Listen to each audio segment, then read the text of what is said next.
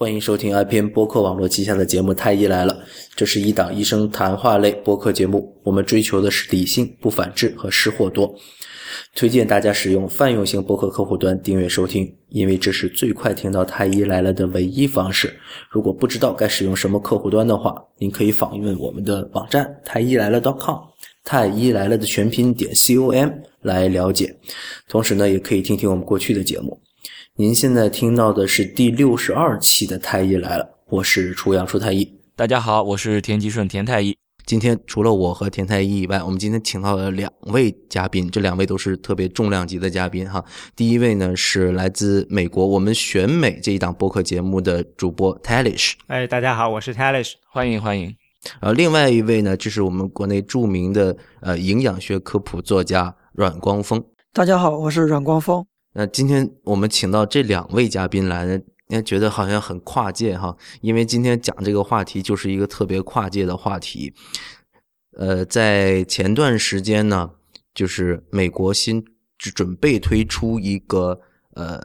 美国居民的一个膳食指南。那么在这个推出这个膳食指南之前呢，先提出了这么一个征求意见稿，也就是那么一个呃科学报告。提交给这个膳食指南的委员会。那么，这个正值美国大选期间，所以呢，这个膳食指南也是在这次大选当中的一个非常引人瞩目的那么一件事儿。那么泰勒什。其实我们这个录这期节目之前，我们就一直在说这个事儿到底和政治能扯上什么样的关系呢？嗯，这事儿其实是我挑出来的，所以我是觉得这个怎么还能有关系？我也觉得挺奇怪的啊，政治跟啊，你别这么说，其实我跟我们这个做这个我们这个选美播客的朋友说的时候，大家也说，我们干嘛要做膳食指南呢？我们怎怎么变成了搞这个吃饭的家伙了？就这好像跟我们政治没什么关系。然后，哎，我当时觉得，嗯，其实我当时是因为看到说，嗯，看到一个新闻，嗯，因为我每天要编这个通信嘛，我就看了一新闻，然后说说这个呃，卫生部和农业部的这个两个人负责人又跑去。这个国会去作证去了，因为要做膳食指南嘛，然后被骂得很惨，然后说大家说谁都不想干这活了。我就想，嘿，这个挺有意思，我就我都忘了这个事情了，因为这个，嗯，刚才你说这个科学报告是年初出的嘛，然后呢，应该是到年底或者明年初出膳食指南嘛，所以我就突然想到这个，我说，哎，这个有意思，可以做一次嘛。呃，但是我们那边人，嗯，对这个膳食指南就完全认为这是一个都不感冒是吧？不过他们完全没有想到这个东西跟政治有什么关系嘛。然后我呢觉得呢，说我需要找这个人懂得营养学的人来讲啊，嗯，所以呢我就跑去找楚阳了。泰利什，刚才你提到有两个人，然后跑到那边去给那个膳食指南作证，结果被骂的很惨，这个其实很有意思。为什么他会被骂？对，那。这个事情先，我们觉得应该回到最基本的概念，就是膳食指南是什么东西。那比如说吧，你们觉得膳食指南，呃，应该是由谁来做？回到美国来说吧，这个美国这个膳食指南呢，它是由农业部和卫生部共同做的。这是两个政府机构呀？对，当然是要政府机构了，因为这是一个政府提出来的膳食指南嘛。但是指南一般我们都相当于是这种民间组织，就是这种医学会这种组织来来做的呀。你比如说，我们妇产科的这些指南，全都是就是美国的这些妇产妇产科相关指南，都是 ACOG，就是美国妇产科学会，都是他们在出。对，这属于一个专业学术协会。对，然后英国是 RCOG，是什么什么他们皇家什么妇产科学会。这为什么为什么他们美国这个这个要不是他这个营养学会来出，而是要这两个政府部门，一个一个农业部，还一个这种卫生部，他们来出。官方那个中国居民膳食指南是由营养学会推出的吗？对我国居民膳食指南，呃，按历史来看的话，一般都是由中国营养学会推出的。那这个和我们国家政府或者是卫计委会不会参与到这里面，或者我们国家农业部会参与在里面？哦，是这样，就是我我是知道的，就是政府也会参与制定一些相关的医学的一些东西，它不叫指南，而是应该叫做。诊疗规范，对他会出诊疗规范，就是有很多的这些临床相关的，他们会出一些叫做诊疗规范的东西，就是这个东西该怎么诊断，然后该怎么处理，他会有一个，就你要按这个来，这个是有法律效力的，就是到时候打官司的话，这个东西是有用的。这个是会政府有这种强制性的那个有有点强强制性的意思的，但是指南没有强制性。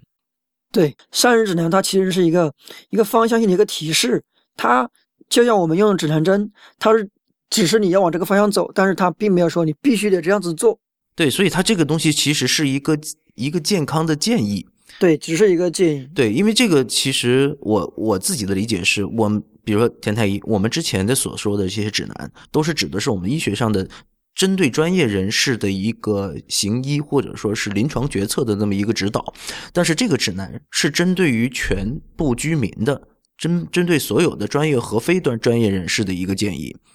所以这个东西，呃，其实和我们平时说的这个指南是有所区别的，就有点像这种面向大众的。对对对，它只不过它是跟我们平时那个指南用了同样的一个词语而已。嗯，对对对对对。k e l l y 你觉得呢？呃，这个这个就比较复杂了。嗯，首先呢，这个美国这个膳食指南呢，的确也是面向大众的。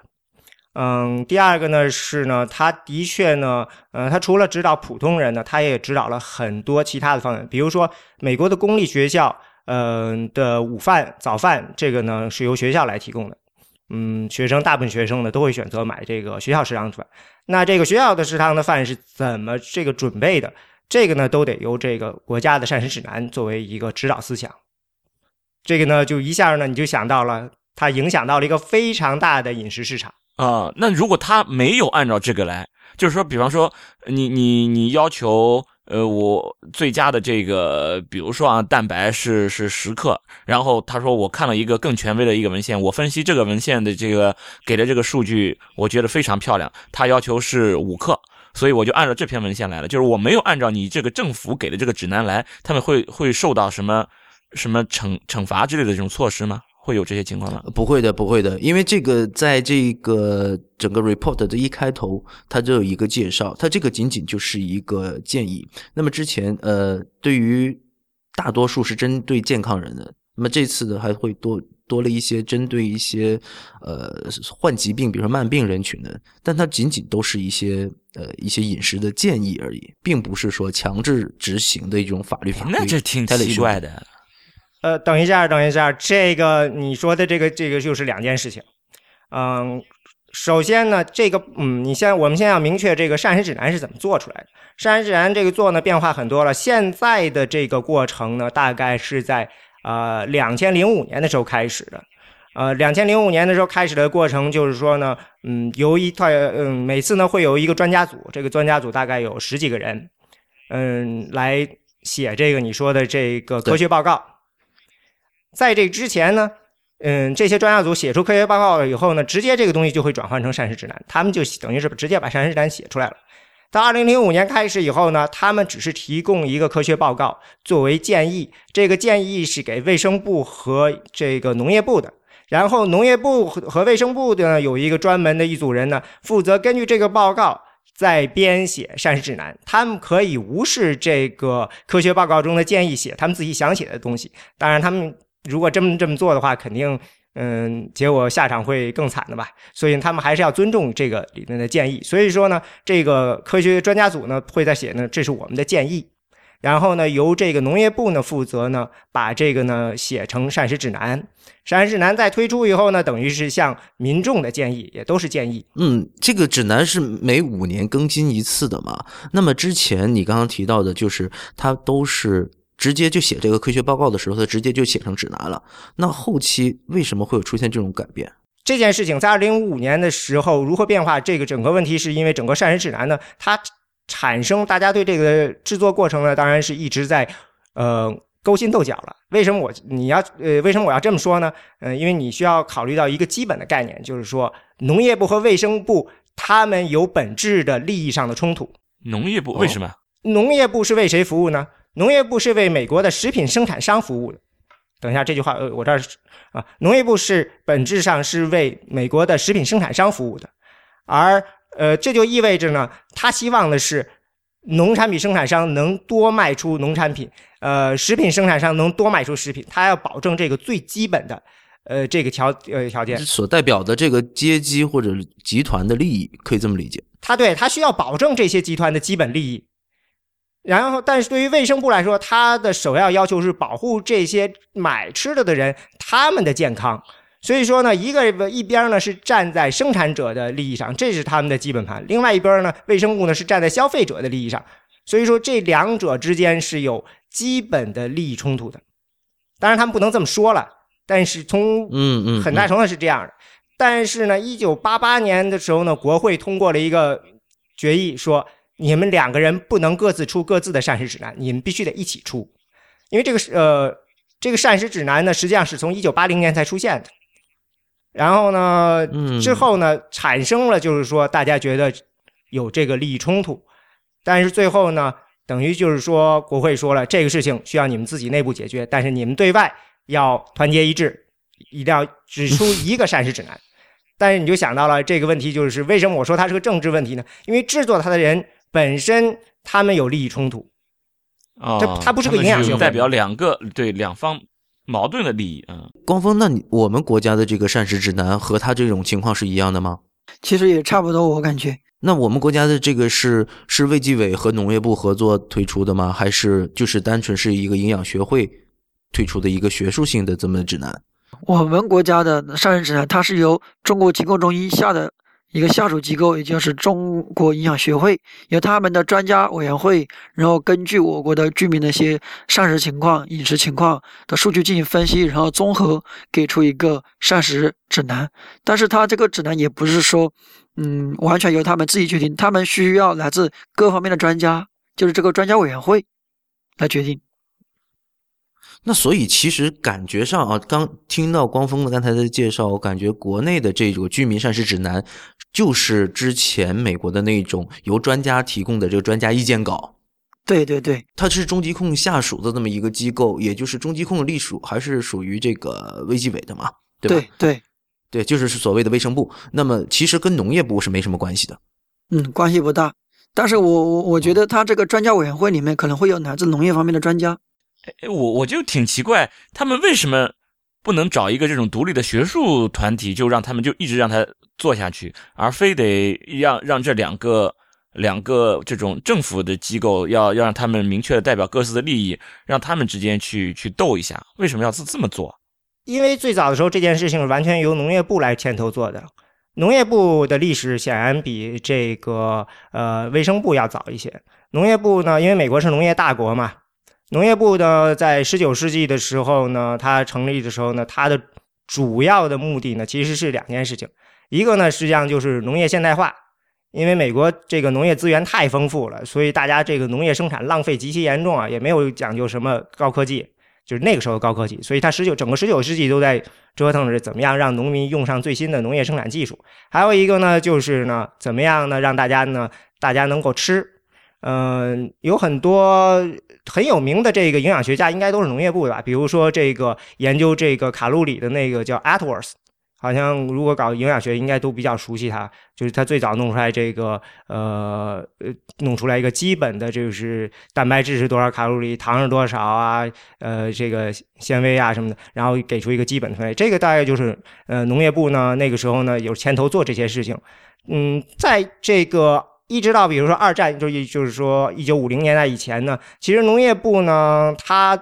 本身它做这个营养指南呢，嗯，和这个农民的生产利益呢没有什么区别，因为他们经济呢在发展，然后大家呢，嗯。等于是呢，就像我觉得有点像咱们国内过去几年是，大家等于就是就是嗯，敞开肚子吃，不用太担心。所以呢，农业部的呃这个膳食指南的主要目的呢，就是教会民众知道怎么样对这个食品有一个基本的区分。把这食品，其实他们花了很大时间把这个食品呢分成几类。比如说，如果我们现在看营养学，一般有这个基本的四大类。嗯，那以前的时候你会见到有什么十七大类、七大类、几五大类这样的，一直到这个二战的时候呢，大概才这个四大类才慢慢出来。嗯，所以这个时候呢，基本上呢。嗯，你可以说呢，生产者和消费者的这个目标都是一致的。生产者的目标呢，就是多吃，就多卖；那消费者的观点呢，就是多吃。那政府的意思呢，就是说呢，你不，呃，我呢给你多介绍介绍，大家不要只吃一种吃的，嗯，食物很多，要吃的多一些，吃的广一些。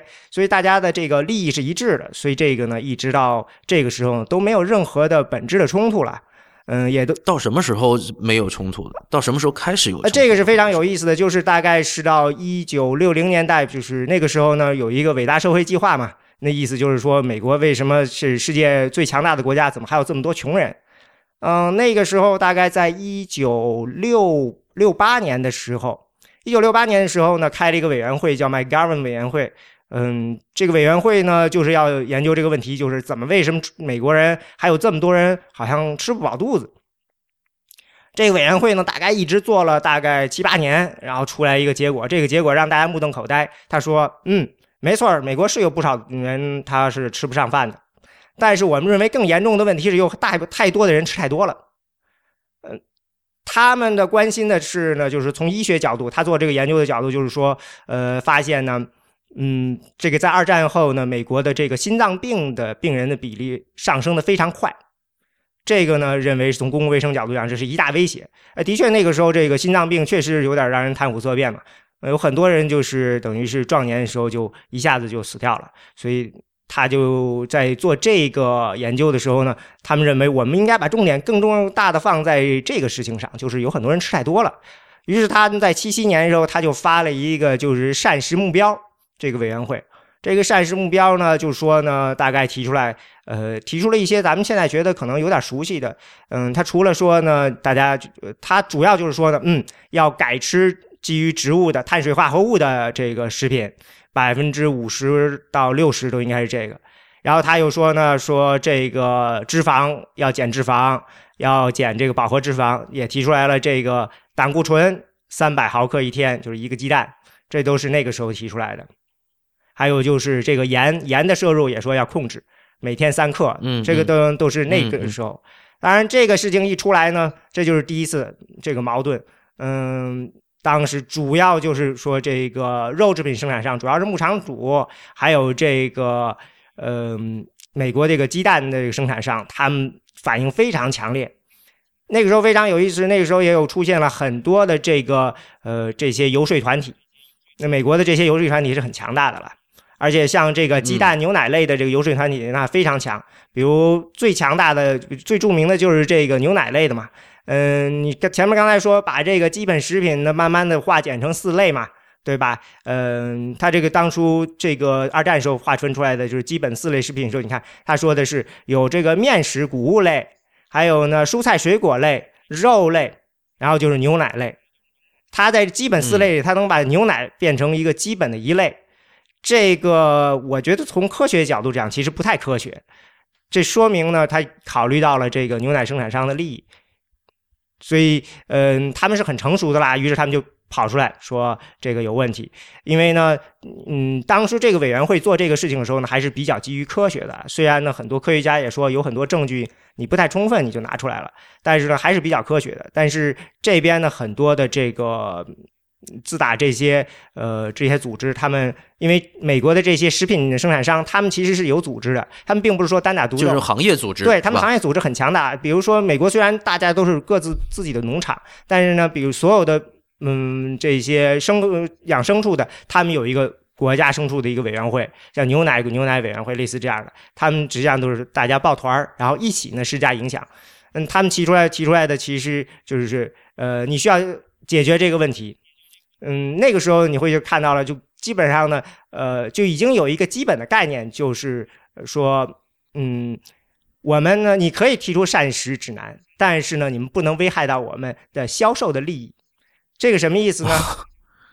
他其中有一个，比如说有个听证会，那个人就直接跟这个参议员说：“你不能用减少这个词。你比如说吧，嗯，你可以，你你就是说你要把这个否定式变成肯定式。”什么意思呢？你比如说，你说了不能吃肥肉，你不能说不能吃肥肉，你应该说的是多吃瘦肉。这样呢，你并没有说不吃肥肉，我还是可以接着卖我的肥肉。你你给出一个正面效益，因为他们很明白，就是政府对群众、大家消费者其实是有一个非常强的指导作用。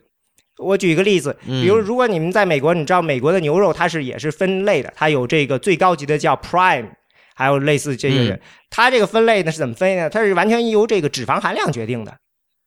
就是脂肪含量越高的，就这个牛肉的标准就是这个名字就是是最高级的。这个如果按照现在的嗯从营养学角度讲，怎么能这么分类呢？对它这个分类是不是应该是基于一个风味的分类啊？因为就是像我们平时说那种雪花牛肉会好像似乎口感对，因为呢，当时在做这个时候，没有什么营养学家来做这件事情，主要是由这些牧场主他们给这个农业部做做推荐，然后他们的意思就是呢，嗯、这个牛肉就是越肥越好啊。啊，农业部呢也没做什么 特别的那种调查，直接就拿过来做了，所以这个标准一直用用到现在，都是这样的。嗯、所以当时也就是一九六零年代之前的这个膳食指南是由农业部主导的，而整个卫生部是不参与的。对对，卫生部真正的卫生部一直到一九呃快到一九八零年才分出来，单独形成成立成立的吧？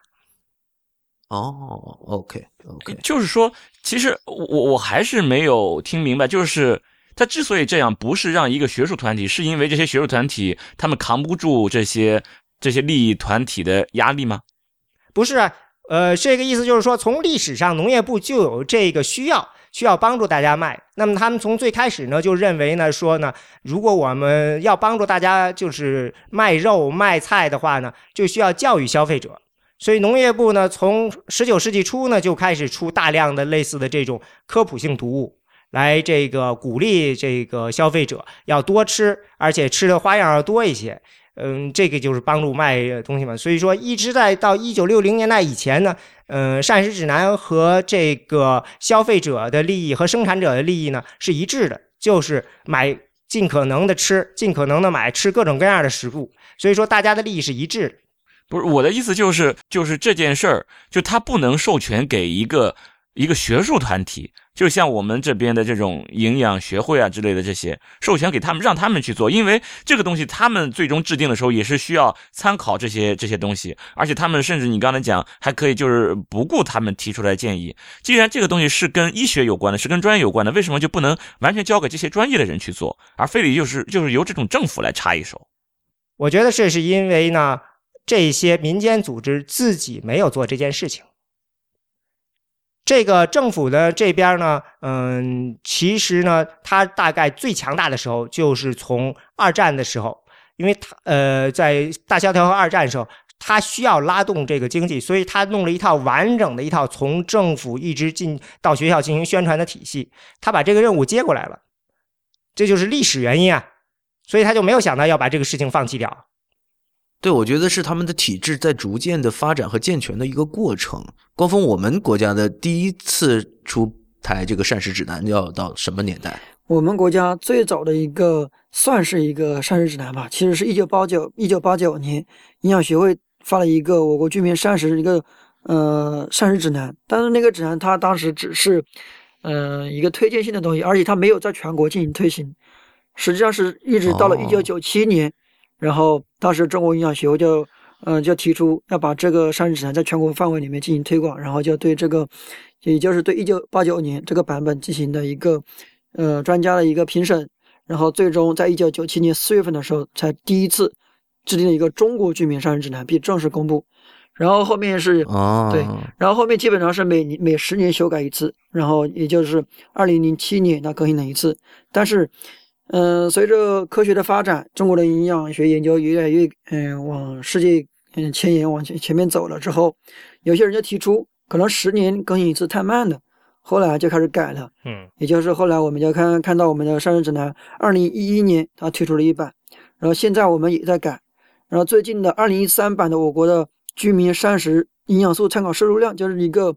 呃各种营养素的一个摄入量的一个标准，它现在也刚刚改完，一三版的改完的，一五版的上市指南现在呃前几天看到消息说现在已经在进入专家评审的阶段，估计要么今年年底或者明年也会推出。哇，现在就这么频繁，所以其实田太医就像刚才光峰所说的，其实这个这是个传统呃，确实是个是一个历史原因。那你看，一一九六零年代，我们国家还没有膳食指南呢，还别说是有什么组织了，连连膳食指南没有。那个时候吃饱肚子还成问题呢。一九六零年代，就跟估计跟美国似的，那就是让大家是有吃的就吃就好了。对，和还谈不上说营养过剩，或者是调整营养结构的问题呢。我觉得是的，还还轮不上，轮不上来来来琢磨这个事儿。那个时候温饱还没有完全解决呢。对，对对对，而且那个时候的医疗卫生问题，呃，基本上没有什么吃的多产生的问题，不像这个美国这边是的确是产生了这个问题。所以呢，呃，这件事情呢被政府抓过来以后呢，政府一般是不会随便的把这个权利给就放弃掉的。但是呢，就是出了这个事情以后呢，这个刚才说的这个委员会呢，后来就关闭了，然后把这件事情就完全交给了这个农业部和新成立的卫生部了。嗯，所以就出来了一九八零年的第一个这个膳食指南。那个时候大概你就能看出来一些基本的这个政治和科学之间，或者说呃这个农业生产者和这个消费者之间这个利益之间的矛盾，它是怎么样通过这个指南的语言来平衡掉的。这个有一些基本的这个模式了。这个模式呢，就是像我刚才说的似的，把否定式变成肯定式。你不是说不让大家吃什么，而是说鼓励大家吃正确的。这样呢，你不让那个，因为这些农业粮食生产商他知道，你如果不让大家吃什么，大家会会产生影响，所以说他们很害怕这个，所以他们宁可说你鼓励吃什么。还有一个呢，就是说呢，说你真的想说否定说。不让大家吃什么的时候呢？你要否定的是某一种具体的营养，比如说你会看到说 这个一九八零年代的对一九八零年的这个膳食指南，他会说的是，嗯，不要吃太多的这个脂肪、饱和脂肪和胆固醇。谁没事吃胆固醇，对吧？嗯。但是呢，你吃的时候呢，你就会说呢，吃适量的。呃，这时候还说的不太好，他说的是你要吃适量的淀粉和纤维，这时候还都是这个，嗯，这个这个所谓的，嗯，营养的角度讲的。这个到后来呢，到九零年代的九零年的这个膳食指南的时候，他就改了，他就说的，他还是说的是你要选择，呃，他当然说的是，他不是说的是避免吃太多，这个词已经变成了说选择吃这个。胆固醇少的、饱和脂肪少的，他就是他不想看到这个“避免”这个词，所以呢，你这个就是说，你要把这个“避免”变成选择吃什什么什么少的，就是这把否定式变成肯定式。然后呢，说这个蛋白、这个呃纤维和这个淀粉的时候就变成了要吃蔬菜、水果和谷物，吃很多。你看，就变成了要吃什么时候尽量的具体，然后。你不想这个，你想否定那些呢？你就否定一些比较抽象的概念。这样呢，呃，这个对于这个农产品生产商来说，觉得这是可以接受的，因为大家呢不会说在买肉时候想着说这个里面胆固醇，我在买胆固醇，对吧？所以说，这个就是一个思维的上面的一个转变。因为呢，很重要的一点，也是在大概是八十年代末的时候到九十年代初的时候，大家意识到了，就是说。呃，这个膳食指南呢，不简单的是一个呃，对我是一个威胁。他们意识到了这个东西，嗯，可以用来反过来宣传我的产品，所以呢，我需要更积极的介入到这个膳食指南的制定中去。这个过程的代价就是好处呢，就是说呢，我影响到它，我可以拿它来为我自己做宣传，是食品做宣传。你可以在自己的这个食品的包装盒上写着说，膳食指南说了要多吃谷物，所以呢，我们这里含有多少多少份的谷物，类似这样的。他们意识到了这个问题，嗯，所以整个这个过程呢，到那个时候的制定的时候呢，已经很清晰了，就是嗯，由这个由专门的这个所谓的专家、行业专家，呃，来制定，制定了以后的时候呢，而且呢，制定的时候呢，你可以就可以给他们发意见。嗯，所有的这些食品生产商就会很多很多组织都会发意见，我们希望怎么怎么样，怎么怎么样。不管怎么听吧，这个意见实际上就是表示了一个压力嘛，你有这方面的压力。呃，我觉得有必要把一些基本的概念啊给大家科普一下，因为我们反复提到了胆固醇，呃，饱和不饱和。对对对，我们现在就是说这个，他当时提出来这些基本概念，其实现在很多也是成立的，所以嗯，这个。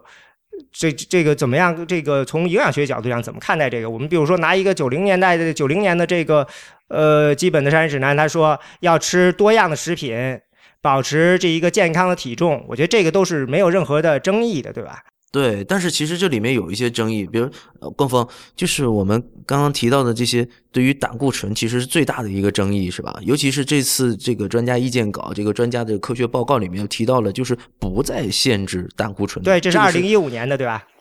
对对，二零一五年版的这一次报告里面，这是最大的一个亮点，甚至说哈，有或者说是掀起轩然大波的最大的地方。最引起争议的地方。是什么？是胆固醇的人获胜了吗？不，就是以前一直都是说限制胆固醇所以说是这次是摄入他们的势力获胜了吗？游说嘛，他们游说团体牛逼啊！其实我觉得这个大家不一定可能把对这个解读，就是把这个膳食建议过于简单化的理解了，还是一个实际上它胆固醇它其实也是属于一种脂类，嗯、它呃来源不同，胆固醇主要是来源动物食品。你但你说胆固醇不用限制，但是并不意味着所有的动物性食品所有的脂肪都不用限制了。实际上，如果你吃大量的动物性食品，尤其是像红肉啊这类的，它不光含有胆固醇，还含有饱和脂肪。从整个膳食的角度来说的话，你多吃这样的食物，实际上还是不利于你的健康的。嗯嗯嗯嗯，所以它这个指南在新一版的指南里面，它特别强调的是单一的一个成分，就是胆固醇的摄入，而没有说具体的食物，比如说红肉，比如说鸡蛋，对对对它没有这么提。但是这个据我所知，主要支持这方面研究的是蛋类相关的，因为这个三百毫克就是一个鸡蛋的量，所以鸡蛋生产商认为这个是直接就是箭头就是指着我们的。对，其实大家在解读这个新版膳食指南科学报告的时候，更多提到的就是鸡蛋以后可以放开吃了。对，光峰，你觉得这个是不是这么理解？是不是对的？如果就算你实际上你如果继续按照零五年的标准的话，每天要限制三百毫克的胆固醇，实际上一个鸡蛋它本身的问题其实不是特别大，因为鸡蛋它除了胆固醇之外，它还含有优质的蛋白质，还含有多种维生素。从整个膳食的角度来说的话，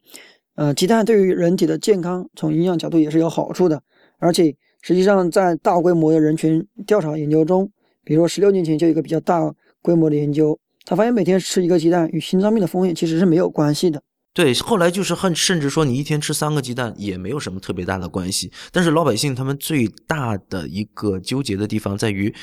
明明这是胆固醇，而那么这个胆固醇不就是我们平时说的血脂吗？然后他查血脂，然后大家会说啊，血脂高了会呃心脑血管意外的风险会升高。结果你又平时说放开让我们吃胆固醇，这一点很多人都理解不了。呃，他他没有说放开吃吧？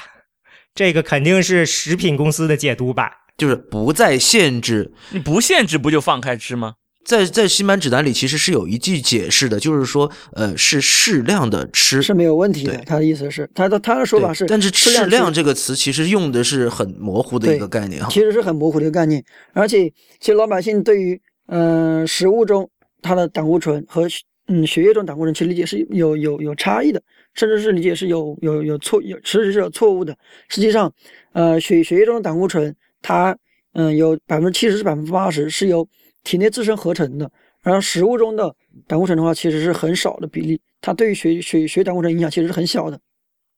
对，所以其实这里面的问题在于，老百姓觉得我血里面的胆固醇都是吃进来的，而实际上我们说是内源性产生的胆固醇占的是更大的比例，而且是绝大多数的一个比例。所以其实特别担心从口入的这个胆固醇，其实是没有太大的必要的哈。不过我仍然认同光峰刚才讲的，就是我们并不可能吃单一成分的任何一种营养，你吃到的是一种食物，这食物是包含着复合的营养。而，脂类，呃呃，那个蛋白质、蛋白质还有维碳水生素化合物，对，对对对，是是一个复合的东西。所以我们有的时候说，呃，虽然说呃可能不限制胆固醇，但是其他的方面仍然要考虑。但是我我们这都有 有传闻说，有个孕妇产妇月子里边吃了三十八个鸡蛋，眼就瞎了呀。这怎么办呢？吃了三十八个鸡蛋之后眼睛瞎了呀，这怎么办呢？他是一口气吃了三十八个鸡蛋，反正一天那吃要补嘛放开了吃，放开了吃。我觉得这个是种极端的案例，极端的个案呢。不，我我是这这后前前面是有点玩笑，但现在我是比较严肃的说，我觉得就即使是真的，它发生了这种失明的现象，也跟连续吃三十八个鸡蛋可能关系不大，也可能是有其他的。你即使不吃三十八个鸡蛋，你也会有失明。就是说这个问题的解读是要看总的这个膳食指南它发出来的信息是什么。比如说二，现在我们还看不到二零一五年最后膳食指南它出来的信息。二零一零年膳食指南最后给出来的时候，它会有它的简单的信息上来，他说的是，呃，说你要吃少。那你所有的东西都要在吃少的前提下决定。就是它，二零一零年这个我有点咱们有点跳了，就但是无所谓。就是二零一一年的膳食指南其实相比以前发生了一个很大的变化，就是说，嗯，它其实不太在乎你吃什么东西了，呃嗯，但是呢，它第一次。呃，对于食品厂商来说，非常可怕的就是他赤裸裸的说你们要吃少，所以呃，这个实际上是代表着这个一个很大的概念上的转变，就是只要你吃少，其实呢，然后呢吃的时候呢，考虑到呃这个足够的这个呃不同的种类的食品，那其实呢并不是特别特别强调说一定要注意某一个具体的营养。刚才不是说？尽量不使用这种否定句，而使用一个正面的一个表达方式。对，这个一直到二零零五年以前都是这样的。所以说，二零一零年的这个膳食指南是一个非常大的改变。又冒出来这种负面的这种对表达方式。对，这个 这所以说这个是一直大家互相在这个斗的一件事情，就是在角力。对，但是呢，你要看到说，呃，他呢。嗯，二零一一年的指南，呃，这个事情就是略微有点复杂了，因为还跳，咱们又跳了好多步，这个中间已经发生了一些变化嘛。因为二零零五年的膳食指南是一个非常失败的膳食指南，嗯，这个二零一零年呢，等于是有点把这个给生生的搅过来了。呃，可以稍微往前跳一点，比如说这个二零零五年的这个膳食指南，一个最大的变化就是原来的那个呃金字塔被改变了。嗯，哦，那个膳食宝塔是吧？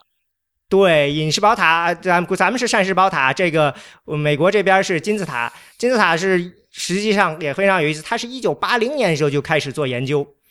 然后呢，一直到一九九二年的时候才推出。嗯，推出以后呢，还轩然大波呀。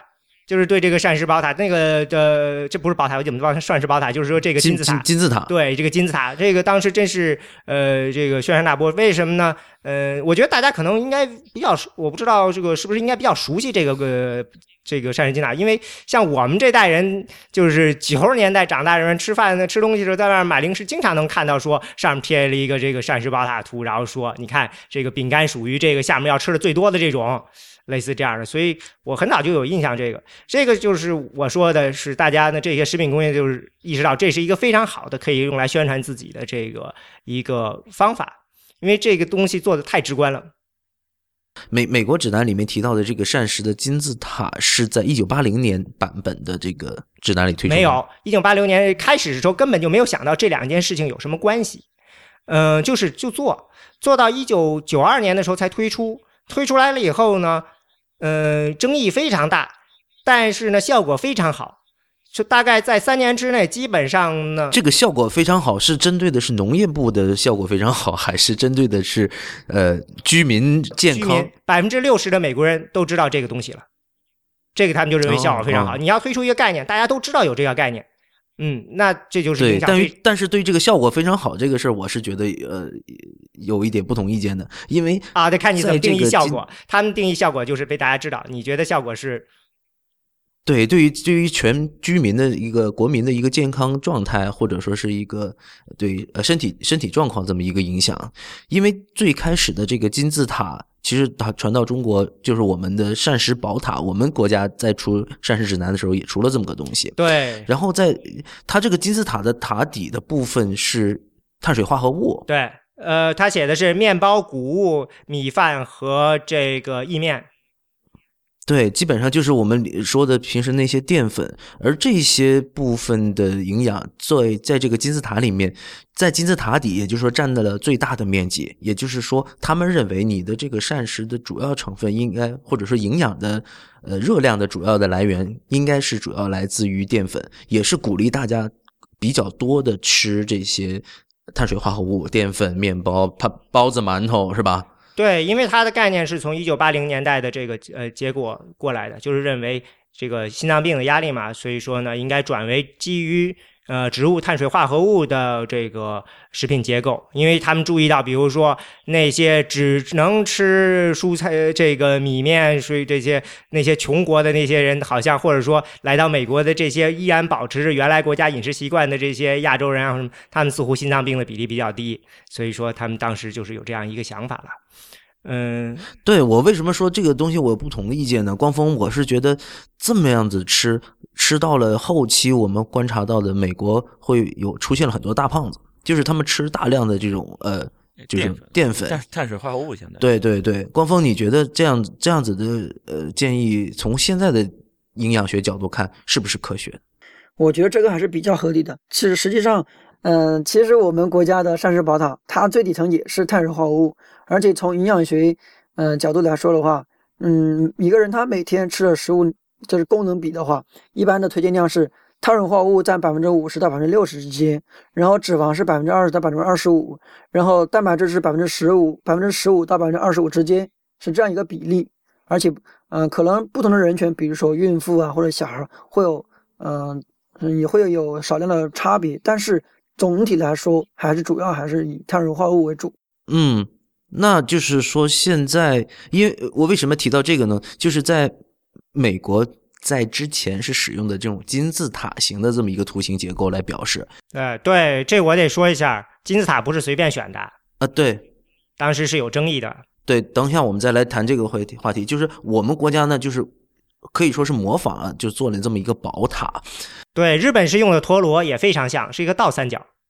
基本上我看不同的国家，它都有类似的、差不多的这样一个宝塔一个东西。对，而且基本上食物结构也都差不多。对，但是在新版的膳食指南里面，或者说是近期哈，美国推出推出了这么一个呃一个图形，就是一个 my plate，就是一个盘子这么一个图形。因为在在这个膳食宝塔或者金字塔这样的一个图形里面，我们挺难去判断自己一餐当中各种营养素的占比。但是在一个盘子这样的一个形状里面，我们就可以看到，说是一个类似于一个饼状图，我们就可以看到各种营养的占比，会比较直观。对我看到的消息是，呃，MyPlate 它是二美国农业部二零一零年推出的这样一个东西。它之所以取代了之前那个宝塔，主要原因还是因为之前那个宝塔，很多人他觉得里面的推荐的一些食物的量不是很好操作，你跟生活也不太贴近。总体来说，在应用到生活中，它的效果就不太好。比如说，它这个宝岛里面，它有些推荐，比如说每天吃水果五五到九嗯份儿，实际生活里面就可能不是很好操作。而如果换成那种餐盘的形式的话，它每一个每一类食物它有一个比例，这样相对来说会比较比较好操作一些。对于民民众来说，这很方便接受，而且是实行。嗯，我有个朋友，他在美国，他的孩子就在美国上幼儿园，他就说，现在他们幼儿园里面都是用这种餐盘，孩子怎么吃呢？就拿着这样一个餐盘，他们幼儿园的餐盘，而且不是直接，并不是一个只是一个圆盘子，而是每个格子它会嗯有不同颜色去区分，然后它老师会告诉你，嗯，这个格子放什么食物，这个格子放什么食物，每天要放多少，每天吃多少，这样子整连很小的小孩子他都能够很好的去学习这个东西，很好的应用这个东西。总总体来说，它还是应用效果更好一些，所以，嗯、现在好像还是比较受民众欢迎一些。对，这个当嗯初推出这个 MyPlate 的时候，一个卖点就是按照这个 Michelle 奥巴马说的，就是小孩也能懂，这是一个很重要的，因为这个比强调的是比例，而不是个绝对数值嘛。嗯，嗯对的，泰勒是你刚才讲到，就是这个金字塔也不是随便选的。对，因为在选的时候呢，你是要有原则的。但当时的基本原则，一个呢就是要强调食品的多样性，这个 variety；还有一个呢就是强调这个比例；还有一个呢就是说的是总量要控制，就是叫 moderation，要适量。嗯，基于这三个原则去做，他们雇了一个公司去做这个。这个公司呢，当时呢，其实呢有两个这个想法，一个呢就是这个金字塔，还有一个呢就是叫做这个饭盆儿。饭盆儿呢，其实呢，你可以想象比较像二零零五年的金字塔的形式，就是说它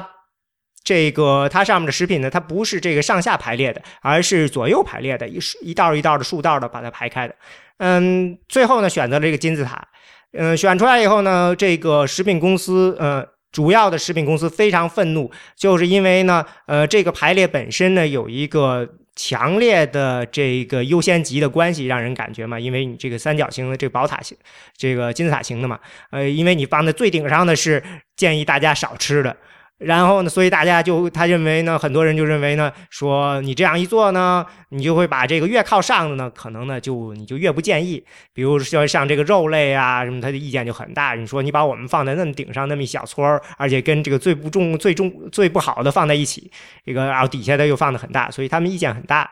于是呢，最后国会只好跑回去说，呃，因为这件事情开始的时候我是说了，它跟这个膳食指南是独立的。那国会就说好，那你回去接着再把这个再研究研究吧。于是他们又花了大概是上百万美元，请了又请了个独立的公司，嗯，去重新做研究，就是说还是按照刚才的原则做。大概做了一次后说说这个跟这饭盒没什么区别，大家表表现都就跟饭盆的那种选择嘛，都表现都差不多。然后呢，这国会很不满意，说你再回去做去，又花了几十万美元，又做了一次。那做出来说说还是宝塔的好，还是金字塔的好一些。然后最后，于是呢，最后就选定了这个金字塔。但是呢，就像刚才我说的，这个金字塔推出来以后呢。这个形象确实是，呃，如最开始这个做这个公司说，就是这个东西会一下的就是让大让大家都记住。所以果然，这个没过这个几年呢，基本上所有人都知道有这个东西了。于是呢，这边这个做这个的，然后他就说，那我们以后呢，这个呃金字塔这个事。事情呢，就要跟这个膳食指南呢捆绑起来做，那整个过程就变成了一个先出膳食指南，膳食指南出来以后，根据膳食指南呢出这个金字塔。当时因为都是金字塔嘛，因为呢，你要再注意一下，就是膳食指南本身呢在变长，最新款的版的就是二零一一年膳食指南可能有超过一百页了。嗯，这么长的一个虽然是面向大众的，但是我估计不会有人去看它了。嗯。确实，那个书特别厚。嗯，光峰，你刚才提到的是好多国家都模仿了这个金字塔，比如说我们是个宝塔，然后日本的是一个呃泰勒呃是个陀螺，是个倒着陀螺。那嗯，是不是这个创意是美国先提出来的吗？至少我看到的是吧？对我看到的也是，他一九九二年就做出来的。好了，那现在美国开始用盘子了，我们过两年看到我们国家也开始改用盘子了吗？用碗吗？我们 有可能现在已经有人在做了，真的是已经有人在做了。据据我所知，就是中国的有一些企业现在就在做这样的餐盘，然后营养学会内部也在讨论要不要做类似于美国这样这种餐盘，但是企业已经有开始开始做了。哦，对啊，我就说，你看，这是一个非常大的商机，大家意识到了这个事情。所以呢，这个美国的这个食品企业呢，尤其是在九零年代，越来越强烈的意识到了这些所谓的政府指南，其实呢，并不是你并不把它看成是对我来说是我对我的一个限制，而是你你要想到的是怎么样如何利用它来帮助我卖吃的。哦，所以这是一个很重要的想法。那个时候，嗯，对，然后呢，就是。最大的一个变化呢，是二零零五年的时候，嗯，二零零五年出了一个很大的变化，是，呃，我们直观的看就是这个金字塔完全变了嘛，换成了一个新的金字塔。这个金字塔就是像刚才说的，它，呃，接受了前面别的人的所谓的批评，就是你这个上下的关系呢不好，所以呢，把它这个关系全部变成了这个平行的关系，大家这个道都变成竖道了嘛。最开始的这个初稿，我记得看到的时候，里面还在底下把这些。食物都形象堆上了，最后的中稿的时候呢，这些东西都没了，就是一个很干净的一个金字塔。然后说你想知道你想吃啥，你就上网查，到这个 mypyramid dot gov。这个后来被认为是极其失败的一件事情，因为大家没人记得住，说还要到网上查了才知道我应该吃啥。所以呢，这个是呃很失败的一件事。但是这个事情当时这么想，好像也是跟。这个营养学方面的一些观念改变有关，因为当时的一个基本改改变就是经过这么几十年研究，大家觉得呢说这个饮食结构、这个营养方面呢是非常复杂的，并不是说一个具体的这个营养素啊或什么会改变多大，所以说应该强调的是一个整体的饮食结构。呃，另外呢又是认为呢说这个呃这个饮食指南应该是很。个人化的一件事情，嗯，比如说这个国会里头有一个就是黑人的一个党团组织，这个党团组织呢，他们就直接说，我说我们认为你这膳食指南实际上在歧视黑人，嗯，为什么这么说呢？他说我们黑人都绝大部分人乳糖不耐受，你非得逼我们每天吃两份牛奶，这个这不就是在歧视我们黑人吗？对，在在美国什么都能跟种族管扯上关系，对，嗯。但的确，从很多这个营养学角度讲，这个牛奶这个乳糖不耐受的确是一个很明显问题。在中国其实也是，但我看咱们的营养宝塔也提到说要喝牛奶，对吧？对，嗯，我国的报道也有推荐，他推荐的是不是像几杯，而是每天是两百到四百克。两百到四百克，如果套用水的那个质量，基本上就是两百到四百毫升。对，所以说为这个事情呢，一般那个豆类的那边呢一直在吵，说要把自己放上去，放上去。对啊，那个我印象中我忘了是九五年还是二零年就把它给毙掉了，就因为牛奶那边是反对嘛。嗯，大家吵了半天，最后给它毙掉了。后来应该是到二零一零年的时候，这个新的这个餐盘出来的时候，这个在推荐里头豆类是被明确的放上去了。嗯，我忘了零五年是不是就放上去了，就是这样。高峰，你看我们从从营养学角度说哈，比如说豆类，比如说肉类，比如说呃牛奶，其实这些都是比较好的蛋白质来源。那为什么会出现这样的一个争议？你觉得这几种蛋白质来源哪一种更好？或者说它的意义在哪儿？我们平时应该注意什么？从氨基酸模式角度来说的话，嗯，动物蛋白它是最呃接近人体的，也是嗯它所含的各种氨基酸是最全面的，营养角度是最好的。但是植物蛋白它也有自己的优势，嗯，而且植物蛋白，嗯，因为它来来源于来源于植物嘛，它往往你在吃的时候，除了能够提供一部分的植物蛋白之外，它还能够有效的避免，嗯，过多的动物脂肪的摄入。所以说，从整个膳食的角度来说的话，植物蛋白它也有好处。那如果说你推荐的话，那比如说在新的一版的膳食指南里面，就是曾经有这样的建议，就是红肉还是要少吃的嘛，对吧？对。那是不是也有这样的考虑，就是避免摄入过多的脂肪？那如果是我还想，我还想是摄入比较多的蛋白质的话，比如说我要健身，之前我们讨论过健健身增肌的问题，是吧？那我是不是仍然是要多吃豆类，呃，来从植物蛋白来获取营养比较好呢？健身的角度其实又又不是普通人的。实际上，这种膳食指南、膳食宝岛，它其实推荐的是普通人，并不是特殊人群。如果你健身非常多的话，其实这是是一种特殊人群的，他的那个饮食可能会有不同的饮食的。就像现在，嗯，在营养学里面，它会有针对不同的人群设计不同的呃食谱。可能你健身的话，它会有单独的健身食谱。这个是具体人还是有有所区分。哦，那对于平常人，就是普通人，没有任何需求的。那植物蛋白和动物蛋白这个这个事情你怎么看？我觉得都得吃，而且都不多吃。实际上，像在我国，他推荐每天吃红肉，也就畜肉吧，主要是一般是吃五十克到七十五克之间，也就是一两到一两半。而大豆的话，他推荐是三十到五十克，不到一两，就是这个推荐量是合理的。真是不多。对，其实是这样，就是我觉得量是很少的。对你，你吃的东西一旦砸起来了，你肯定每一份都不会吃很多了嘛。你你你只有吃的东西很专很偏，你才会把这一种东西吃的特别多，那就出现你的这个营养不均衡了。但你吃的一旦杂起来，你肯定不会吃。你你比如说，你一旦你一天吃二十种东西，你吃二十种东西，你每一种东西怎么可能吃多？你就撑死了。对，现在现在营养学里面就有一些专家他在推荐每天要至少是十五种食材。如果你每天其实如果你真能够达到那种标准的话，你你可能就不会每一种都都不可能吃很多了。对，那我每天。就逼着你来吃少，每而且如果你吃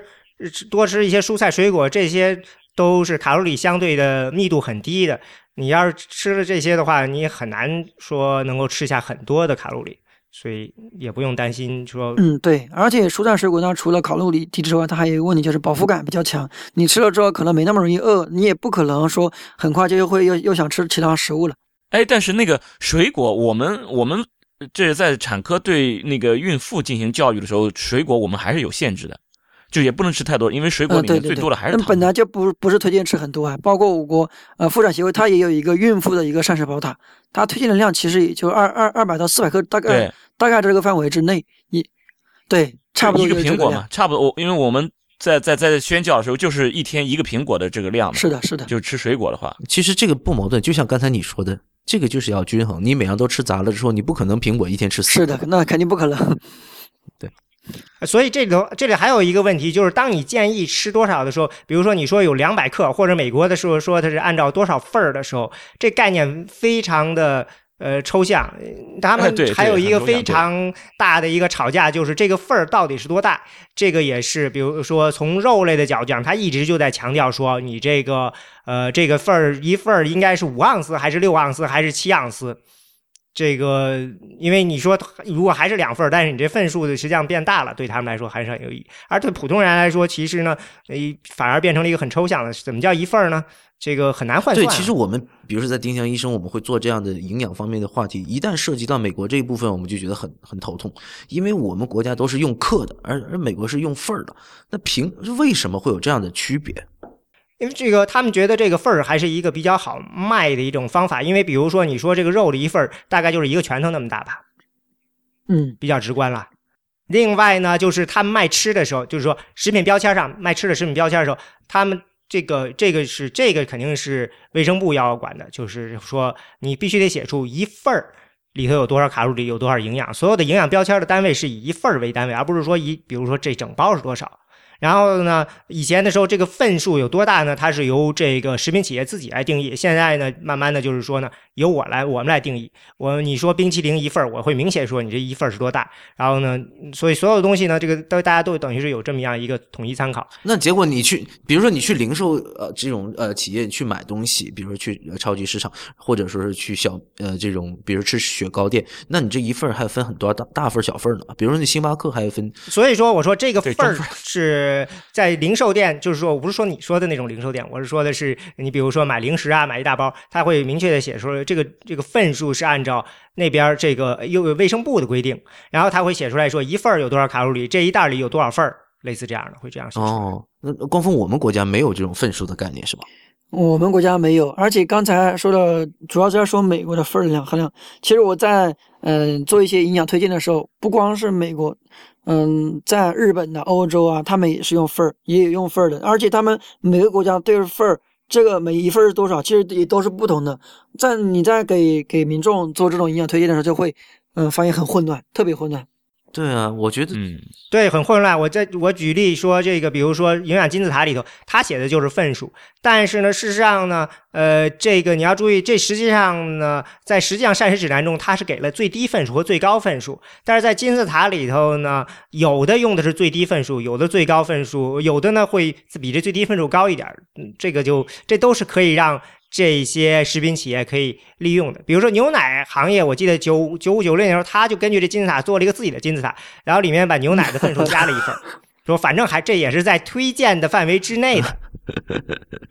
嗯，那咱们刚回到刚才说那个豆子，它进进出出这金字塔又是为什么呢？因为这个主要就是说豆类跟嗯、呃这个肉类和牛奶类其实营养是有重合的。哦，嗯所以其实嗯，他们一直坚持希望把自己单拉出来，别跟肉在一起。其实因为豆类，其实我印象中从四零年代它就跟肉在一起，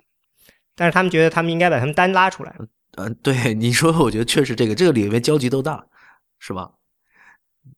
嗯，这个应该是来这个呃，阮光峰应该说一说这个怎么样看待这个豆类的这个，因为这个豆类其实对美国人也许不是那么大，但是中国人吃，比如豆腐啊什么的还是很常见的。对，我觉得与饮食模式还有有饮食习惯与饮食习惯还是有一定关系的。可能美国人吃的还确实比较少，然后嗯，中国人他可能吃豆腐，像你刚才说吃豆腐，这个吃的很很多的。嗯、另外一方面，我觉得嗯，豆类的话，它除了蛋白质之外，它还有膳食纤维，还有一些呃 B 族的维生素。从这个角度来说，嗯、中国营养学会一直是很重视这个营养部嗯重视豆类的营养的。嗯、在我看到的几版就是膳食报道里面，它一直都有将豆类和肉类是有区分，单独推荐的。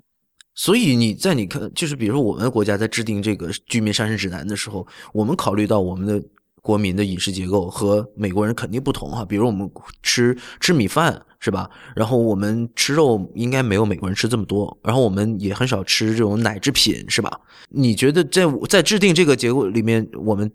主要考量的因素是哪些？我觉得，嗯，首先他得考虑每个国家它居民的饮食习惯。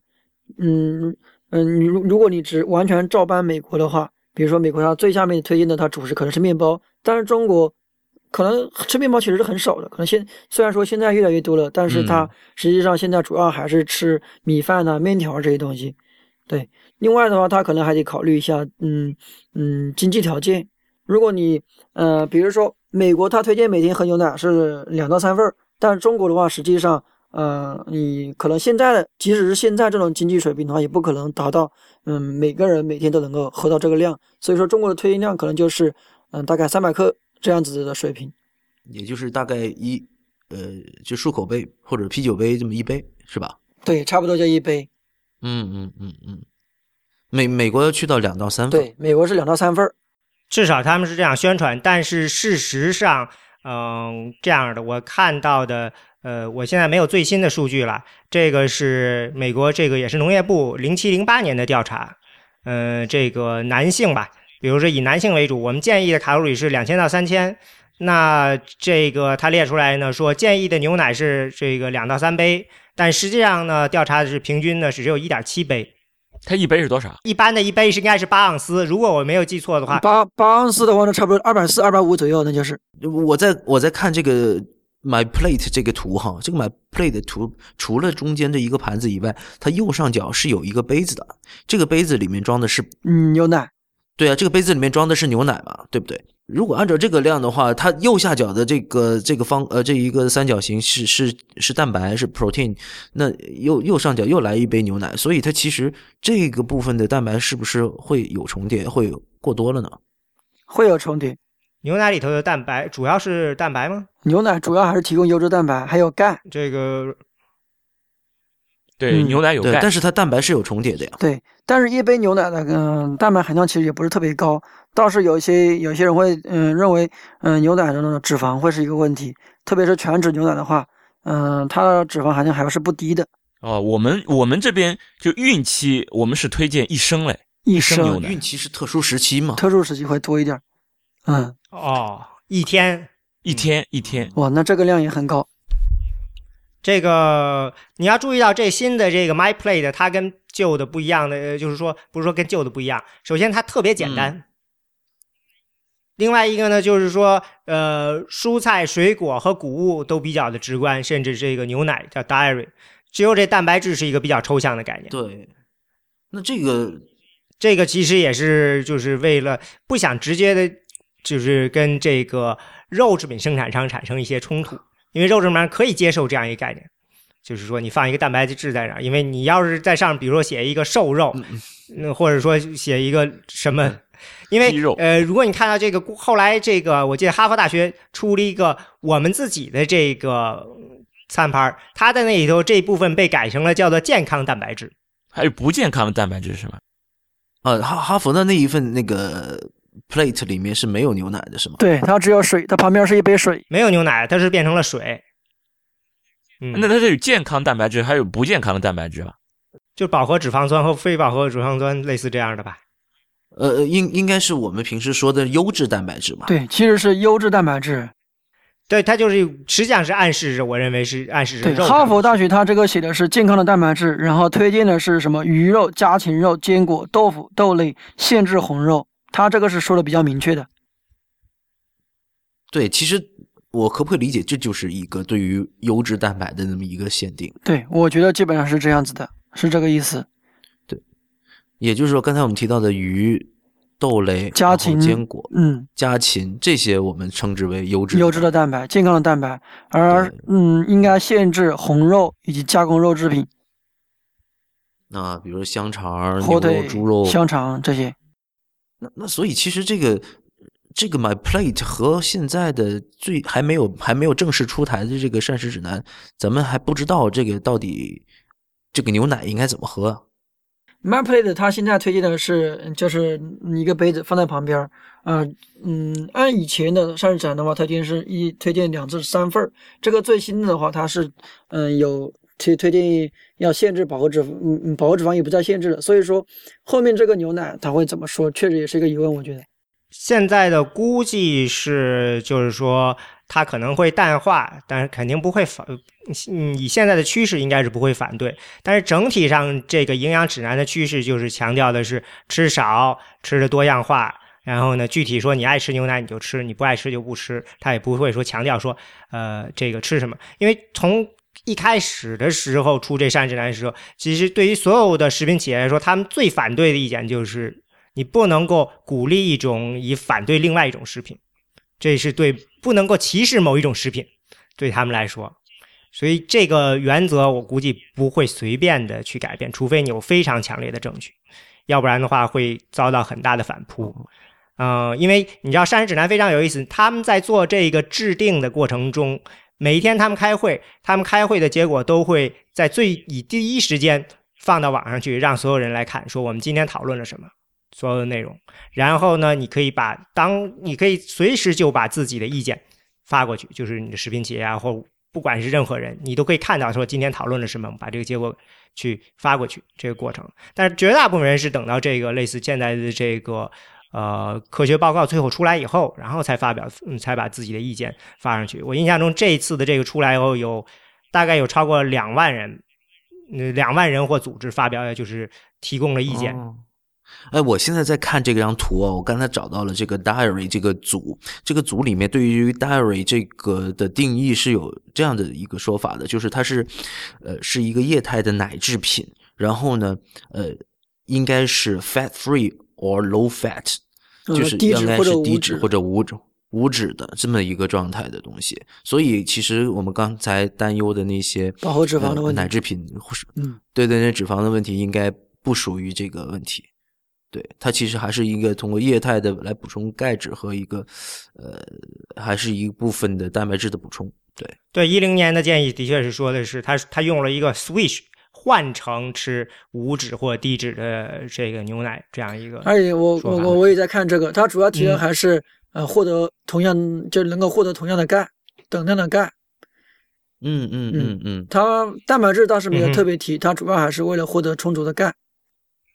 ，OK OK，好。哎，我我们接下来谈一下这个二零一五年的这个报告吧。这个报告，呃，光峰，你有没有就是仔细的看过？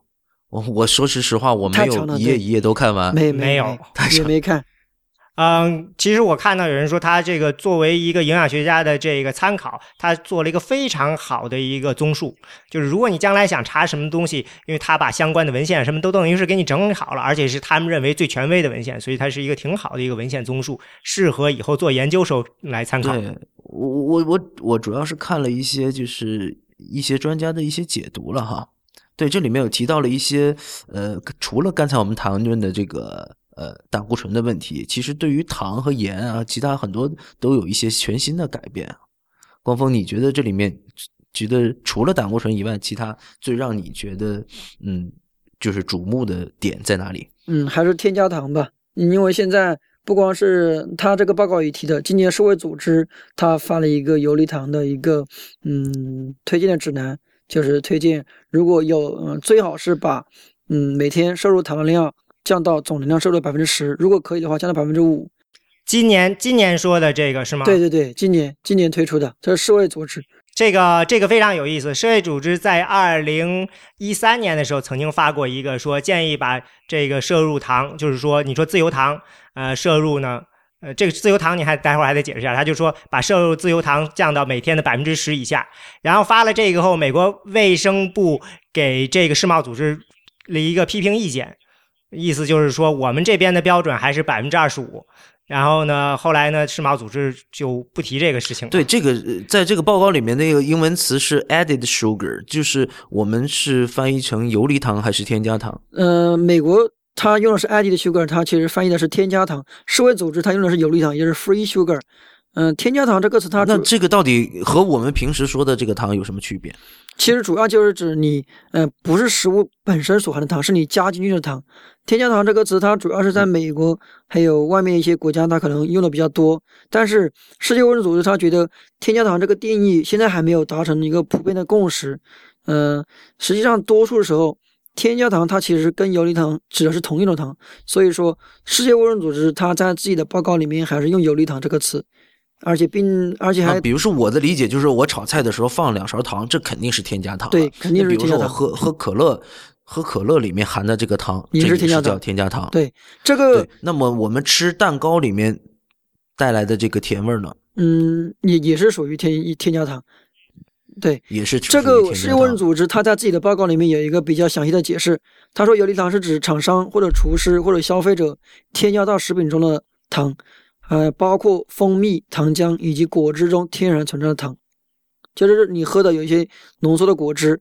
呃，一些果汁中含的糖也属于游离糖。就比如说现在不另外不另外添加糖分的这种纯的果汁，算是游离糖吗？嗯，世界卫生组织认为是呃是游离糖，但是如果是添加糖的话，嗯，有有一些说法就认为浓缩果汁它所含的这个添加糖就不一定属于添加糖，但是世世界卫生组织它认为它一定属于游离糖，嗯，而而且说世卫组织他认为这种糖也是不利于健康的，所以他就把这个范围就定得更更精确，也呃范围也更广泛一点。对，我觉得世界卫生组织没有像美国这边这么大的政治上的掣肘，因为它完全是可以考虑到这个这个主要以大家的这个健康为目的的，所以它可以做的比较对对，狠。但是他们两个定义有点有点点区别啊，或者是对这个东西的是有点区别。对啊，所以一个是百分之二十五，一个是百分之十。嗯，美国现在这个最新的报告里面提到的是要控制在百分之十以内，是吧？对对对，美国最近这个报推荐是食物中添加糖要限制在百分之十以内，就是总能量摄入的百分之十以内。那所以它其实比世卫还要狠啊。呃，跟世卫是一样的，世卫现在也是百分之十，他是说一定哦嗯推荐你推荐嗯控制在百分之十以内，如果有能力的话，最好能够控制在百分之五以内。哦，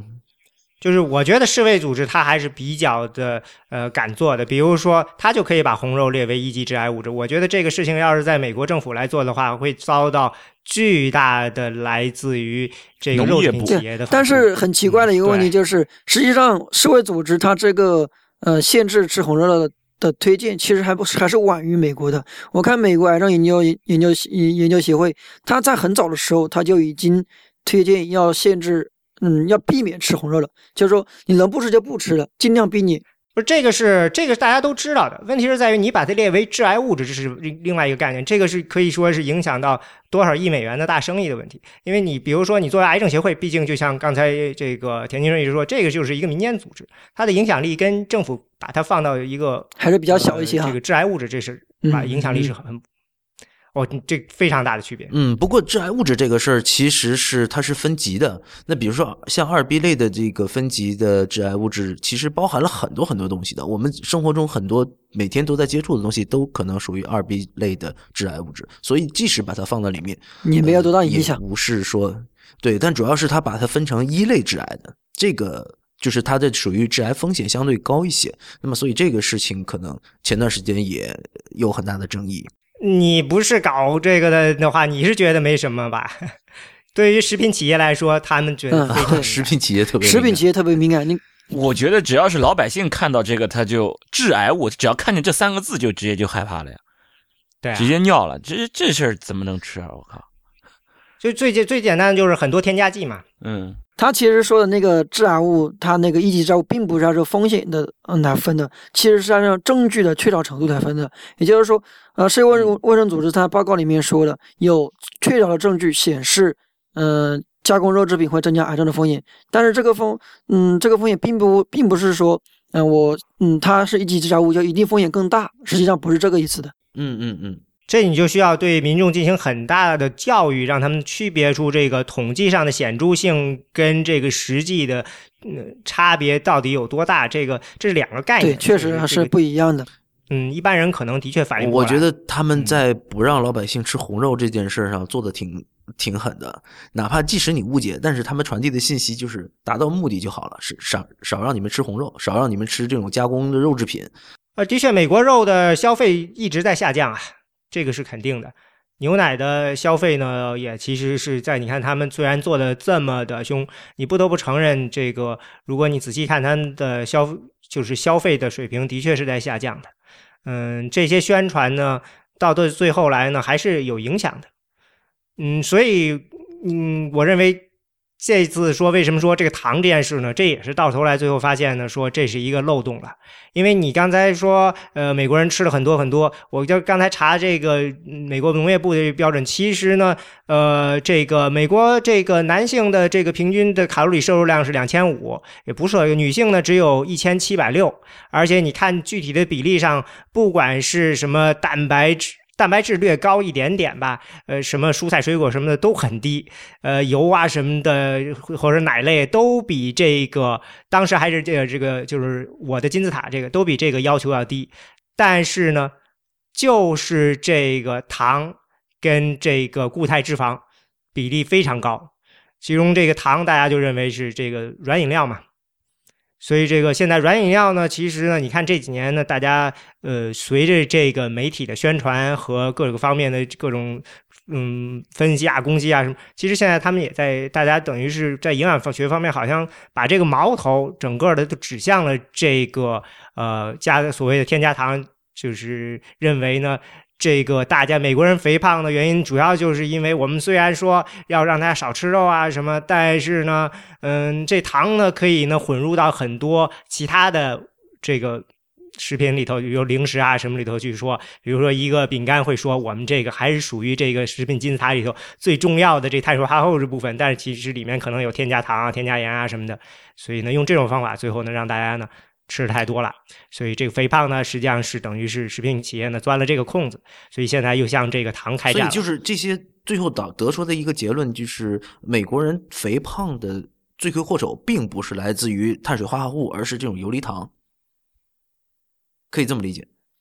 精致糖，或者说就是简单的糖，我个人认为就是简单的糖。食品公司努力的想让你吃那些特别特别好消化的。嗯，其实健康的碳水化合物，比如说，呃，真正的这些呃全麦谷物啊什么的，还是比很比较健康。其实这个他们主要还是因为吃精致碳水化合物吃的太多了，不光过不光是糖，还有一些精致的淀粉，它把膳食纤维都给脱去了。嗯，对，所以我们平时最爱吃的中国人吃的米饭和面条，其实都属于精致淀粉。对。所以，这为什么中国人现在糖尿病的发生率越来越高了？最新的嗯报告的显示，中国有有百分之十的糖尿病患者。所以这里面我特别想吐槽一件事儿，就是我们在谈论碳水化合物、谈论淀粉的时候，那么往往是把它戴上了一个罪恶的帽子。可是另外一个方面，就是谷物是好的。是吧？对，呃，比如说我们吃面包会现在会说啊，你有逼格的要吃全谷的、全全麦的，对，全麦的是吧？全麦。然后你你甚至去到一些啊著名快餐企业这个啊连锁店哈，某某某和某某某呃那个开封菜之类的，然后你看发现它的面包上也撒上了一些那些谷粒儿，但是我想吐槽的就是这个东西其实仍然是一个精致的淀粉。是的。它只是上面撒了几粒儿谷那个谷子，量太少，他就说它，对，但是你吃完了之后，它仍然是一个很高的一个油脂，很高的一个精致淀粉的摄入。你只能说里面用了这些谷，对，而且是一丁点儿。那如果官方，如果我们说，哎，我们要，我们已知我们需要大量的这个碳水化合物，而且是健康的碳水化合物，那我们应该怎么去选择？嗯。我的建议还是尽量去吃一些全谷物，比如说你在做，嗯，现在你如果去很很难吃到啊，呃，我们去哪怕出去饭馆吃饭，去饭堂吃饭，我觉得它应该都已经精加工了。现在咱们自己买都是白米，对，你在超市买的米都是精致的米，它都基本上是把嗯属于全谷物那一部分膳食纤维啊那部分都给剔除了，但是。我个人的做法是，平时你做饭是做饭的时候，你可以，比如说你在自己在家里煮饭，你可以加点绿豆，加点各种豆类。其实豆类的话就可以，它嗯也属于一种全谷物。现在，嗯，如果把它划划分过来的话，嗯，你可以在做饭的时候放放一些全谷物，或者放一些薯类，这样子的话就可以增加你白米饭中的膳食纤维的量。嗯，整个膳整个主食的结构就会更好一点。像我现在自己做饭的话，一般是嗯会加点绿豆啊、红豆啊，就各种豆子换着加，或者加点紫薯啊、红薯啊换着加，这样子会使你的主食就会嗯嗯更营养均衡一些。哎，对我这里想想问一下，就是这个关于这个粗粮和这种细粮或者叫什么精粮，就这个在在这种怎么说呃。指南里面有没有具体？还是说就是指的这种，呃呃什么优优质淀粉？它到底是怎么定的这个粗粮？你比如说我我知道这种红薯就是地瓜，这个是是粗粮，那然后大米就是精精粮或者是细粮，那其他的呢？嗯，豆类现在有一些有一些说法也会将豆类划划分到全谷物里面，因为它豆类它所含的膳食纤维含量也是很高的，所以说经常会有。那么就是全谷物就然然后呃小米是粗粮，小米如果没有经过精制的也属于粗粮，其实是可以吃的也是。那么就是说精精的那种或者是叫细粮之类的，就只有大米或者是就面粉，就只有这个，其他的全都可以这么算。其实主要还是大米和白面，白米白面。白米白面它在压在碾制的过程中，它基本上把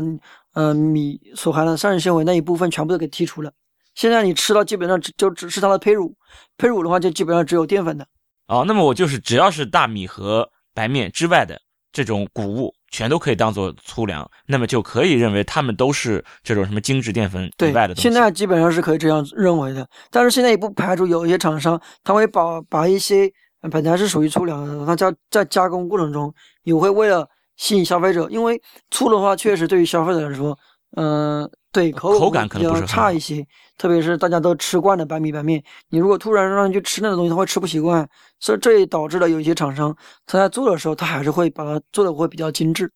啊，那么就一旦你觉得好吃的粗粮，那估计它就不是粗粮。就有如果太好吃的话，肯定是比较精致的。对它那个膳食纤维肯定不够嘛，就是像我刚才一样，它只是在表面撒几粒而已。对对对，对，嗯其实被你就是在它的精致的过程中，其实是去除了米表面的那个我们平时称之为糠，是吧？嗯，不是糠，那个那是什么？那个吧，那个名名词一下子给忘了。呃，糠层 糠层的话，其实就是外面那个骨壳那个东西，它是有几层。对啊，我有的时候看到就是有一些就是全麦的面包的里面，就感觉会吃到那种像糠一样的那个骨壳。那个是膳食纤维比较高一点的。哦，嗯，以前不都说糠都是拿来喂猪的吗？对，啊现在农村里面也是喂猪。一直都是用来喂猪的。现现在鼓励你吃白米的时候，你现在抓一把糠进去，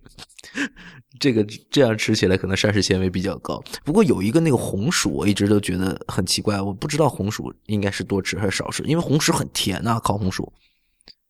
哎，对，那它这样算应该也算是粗粮。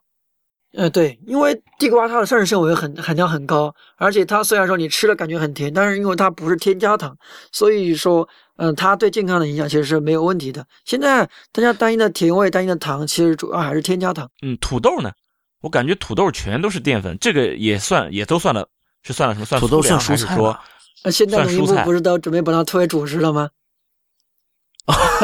对，因为土豆我觉得它淀粉含量是，非常高的。是很高哦。但是土豆的话，它有一个问题，还还是之前说的，它没有添加糖，而且土豆中它所含的呃膳食纤维以及 B 族维生素，其实还是比比现在咱们吃的白米啊白面还是多一些。所以说，从理论上说，它是可以作为主粮进行推的。如果说我现在每天我的主食是一百克的话，嗯一百克白米的话，那我如果先把它换成一百克的红薯或者一百克的土豆，其实是会更好。对，而且你吃一百克白米，可能很快就饿了，但是你吃一百个土豆或者吃一百个红薯的话，你不会那么容易饿，它的饱腹感饱腹感会更哦强一些。哦，那就更好了，对那不就更好了。。对啊，我不知道你们有没有试验过，就是你早上如果你去嗯、呃吃红薯或者吃土豆的话，就感觉确实会饿的会比较慢一些。没有，我是正相反，为什么？因为我觉得红薯特别胀肚，所以我好像没有吃多少就饱了，所以我经常过俩小时就饿得不得了。主要是我没有吃过不加其他的东西的土豆，基本上土豆泥或者是是炸薯条、或者是炸薯片，对，这个很少吃干干净净的土豆。对，那这个其实你这个土豆吃吃土豆吃的还是不够健康的。现在大家推荐的吃土豆的话，也不是什么薯条啊、土豆泥啊这种。土豆泥你比如说土豆泥，你这你在把它捣碎的过程中，基本上膳食纤维也破坏了很多。而且现在做的土豆泥很多可能还会加点油啊、加点糖啊，嗯，其实也是不健康的了。薯条就更不说了。所以就是如那如果说是土豆要吃和红薯要吃的话，就是清蒸，清蒸，或者是对对对，就是什么都不加。嗯，那那个我就想到了有一个问题，这个也是最近这个嗯，关于营养方面，尤其是制定这个膳食指南的时候，大家在讨论，但是呢，觉得很难控制的，就是认为呢，这个环境对于这个营养摄入的影响。嗯，其实说白了就是越来越多的人在外面吃了，而这个在外面吃的时候呢，嗯、你像这个油、盐、糖的控制，其实是你没法控制对，不在自己控制范围内。我深有体会，就外边吃吃就吃胖。嗯因为你你很难控制，说我点这个菜，你让我使你你会指导去厨师去帮你去烹饪，这很难做到。而且他们这儿经常会就添加糖这方面肯定会多，因为有糖多了就会口感会更好。而且还油多、糖多、糖多盐多多都会有帮助啊。对对，尤尤其我 我跟田吉顺是在杭州是吧？感觉吃糖会格外多一些是吧？对，不知不觉他们在糖在菜里面加了很多糖。是的，刚来的时候，刚来的时候可能还不太适合这种，呃不太就适应这种加糖的这种烹饪手法。我我我我适应，我适应，我就喜欢吃甜的，就垃圾食品，就我就完全没有免疫力。我我 我我要说一个那个题外话，就是我为什么觉得所有的垃圾食品我都觉得是最好吃的呢？比比如说就是是不是含脂肪是什么说糖？这跟基因有关呃。有一种说法是跟基因有关，为什么呢？因为罐罐头、火腿，然后香肠、薯片，然后炸鸡，对，可可乐为什么这些垃圾食品都是最好吃的呢？这个跟这跟人类的基因是真的有关系的，因为人类他在呃自己漫长的进化史里面，大部分时候是处于食物匮乏状态的，也就是说你大部分时候是吃不饱的。实际上，在你能够吃饱，而且呃吃很多这个时间这一段时间里面是很短的，可能就几百年吧。嗯、所以从基因里面，你始终是处于一种想吃更多，能够让自己填饱肚子这个状态。饥饿。嗯，对，那么我就是个饿死鬼脱身就是这个意思对吧？对对，所以所以说就看见看见垃圾食品就就直接就没有投降了免疫力了。所以我在看这个膳食指南这个报告的时候，和看这个 My Play 的时候，我其实是没什么食欲的，是吧？因为哎，对，对吧？你看又没什么油，然后呢，每天的糖游离糖就那么一点点，基本上你就跟软饮料就就拜拜了，是吧？对，然后你所有油炸的食品基本上也拜拜了，对吧？然后现在连米饭都拜拜了，对 对，那可以吃烤地瓜嘛？烤地瓜还是可以吃，烤地瓜能能当做粗粮吃吗？嗯，可以。所以这个膳食指南在我看来是有一点点不太不食人间烟火的感觉。嗯那是个，那是自然的，因为大部分人可能你离膳食指南推荐的那个还有很很远的距离，也肯定得有个适应的过程。所以说，呃，这个这次膳食指南呢，有很大的反对意见呢，就是指责呢说你们这些做膳食指南的人就是要吓死普通人，是吧？然后让把剥夺他们的自由。剥夺他们吃美食，对我觉得这期节目应该拿到未知道再放一下。对你比如说这个福克斯新闻台，就这次争论非常大，就是因为有很多这个右翼的媒体呢反对，比如福克斯新闻台说，曾经说说我们为什么要让象牙塔里的那帮人来决定美国人吃什么？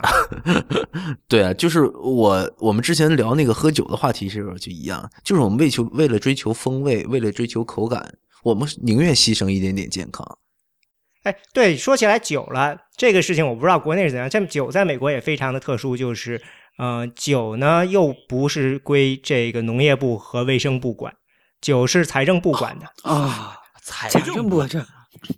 对啊，烟酒哦有个专卖烟酒专卖局是吧这个是收税嘛。专卖，对对对，所以呢，你你要注意到，在美国基本上所有的吃的上面都会有营养，对吧？会写有多少卡路里，你从来没在酒上见到过吧？或者说在酒上很少见到，因为这个酒上贴卡路里热量是自愿的，美国的财政部并不要求这一点，在酒上怎么做广告都是由财政部来呃，中国的营养标签也不也不要求酒类标标注营养含，就是能量含量也不要求的，就是那个营养标签不会出现在酒酒瓶上，不是，就是酒类的营养标签它不需要标注能量是多少，不需要标注能量值。哦，他只关心的是酒精含量。对我我我想也是，喝酒的人我管你上面有多少能量，我图的是那点酒精。那不是啊，很多人会，很多人在在在考虑这个啤酒肚的问题的时候，就在考虑这个我摄入啤酒的时候，同时摄入了多少能量呀？嗯，但是啤酒，嗯、那是另外一个问题的。酒精它的虽然说它有能量，但是它不会作为嗯能量在人体内储存，它基本上就是你嗯喝下去之后，经过肝脏的代谢就嗯变成那个嗯二氧化碳和水直接排出去了，就是随尿液排出去的，它不会在人体内储存。哦，所以说我们永远都不要把这个啤酒肚就是推到酒精身上。嗯，但是嗯，有一些研究发现，如果呃你啤酒喝多的话，还是会增加呃患就是长啤酒肚的风险。每天喝呃一一杯之内是没有问题，但是如果超过三杯的话，它还是会是更容易发生腹部肥胖，也就是啤酒肚。为什么呢？因为啤酒它虽然说它能量不会在你人体内储存，但是，呃，在你喝啤酒的时候会增加你的食欲，你会吃的更多。比如说你喝啤酒，你会，嗯，出去喝啤酒的话，你可能会吃更多的卤串，吃更多的花生米啊。实际上，其他食物会吃的更多，最后的结果还是导致你的能量会摄入会更多。我我我我，这是我的风险。我就想问一问这个阮文峰的一个问题。这一次的这个二零一五年的膳食指南有一个闹得很大的事情，就是啊，出来了科学报告出来了以后呢，有一个呃，相当于记者在作家吧，他在去年有一本畅销书叫做《Big Fat Surprise》，他在 BMJ 呢发了一篇长文来抨击这个呃这个报告，说他们忽略了很多关于这个脂肪的证据啊什么的，闹的这个这个。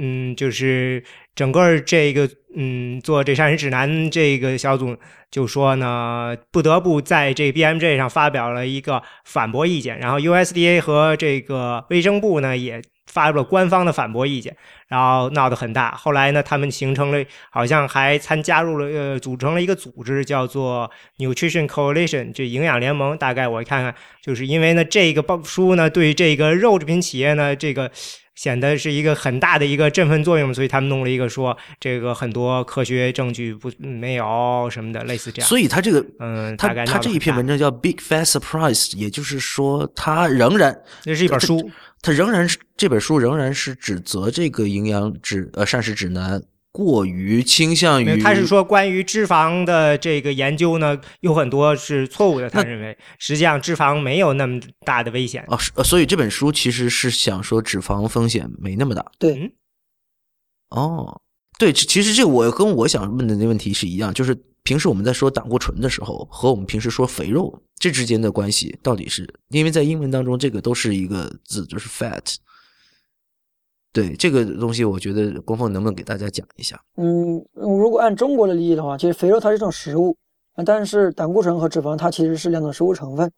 肥肉里面它含有嗯脂肪和胆固醇，而且胆固醇它其实也属于一种脂类。我觉得这本书它提到的一些研究确实存在，但是它存在的问题，我主要还是没有它将，主要还是没有将就是脂肪的食物来源没有嗯更详细的分类。实际上，在美国。嗯，二零一五它这个嗯膳食指南的一个科学报告里面，它也没有完全将脂肪给否定掉，他也认为脂肪它有还嗯有一些脂肪，有些来源的脂肪是有好处的，比如说像鱼类的一些脂肪，像坚果里的里面的一些脂肪，尤其是一些多不饱和脂肪酸，它对健康也是有好处的，它并没有完全否定。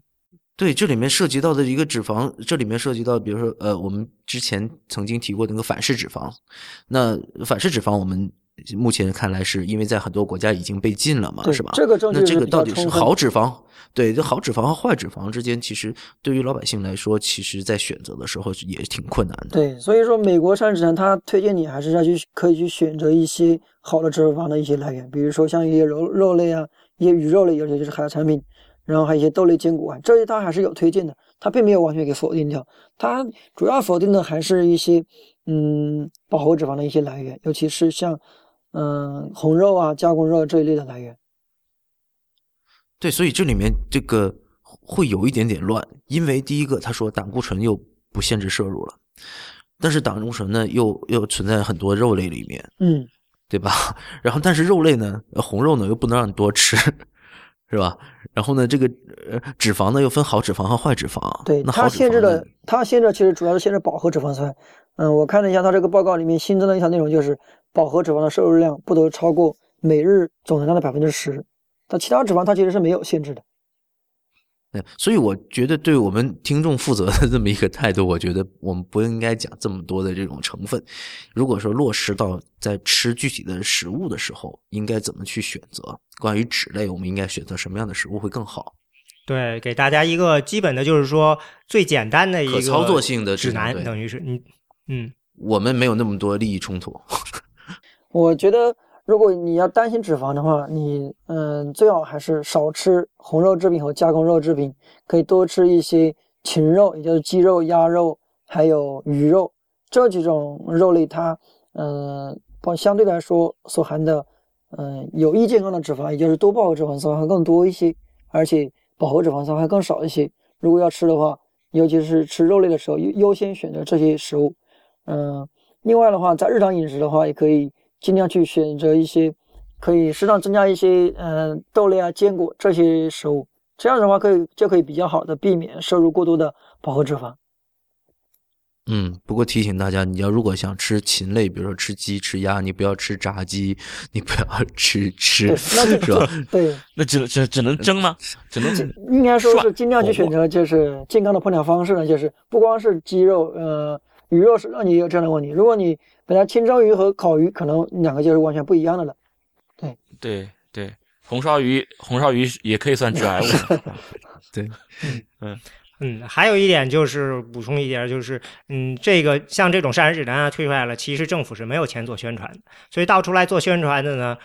大量的呢还是食品企业，那其实或者说专门的组织，他们大家每个人都有自己的一当然算法，所以大家还是要看信得过的这些呃媒体，比如说像丁康元啊，这个阮光峰医师啊 的推荐，对对？不要随便看那些宣传啊。OK OK。呃，那么本期节目呢，就先到这里。呃，也非常谢谢 Talish 和阮光峰来做客，今天给我们讲了特别多干货，讲了关于营养方面的一些知识，而讲了这个呃关于这个美国膳食指南。背后的历史和政治的故事哈，那么谢谢大家收听太医来了的网址是太医来了点 com，也欢迎大家在社交网络关注太医来了。我们在新浪微博呢叫太医来了，在 Twitter 和微信都是太医来了的全拼。同时也欢迎大家收听 IPN 博客网络旗下的另外几档节目：IT 公论、未知道、内核恐慌、流行通信、High Story、无次元、阴影下、博物志和选美。拜拜。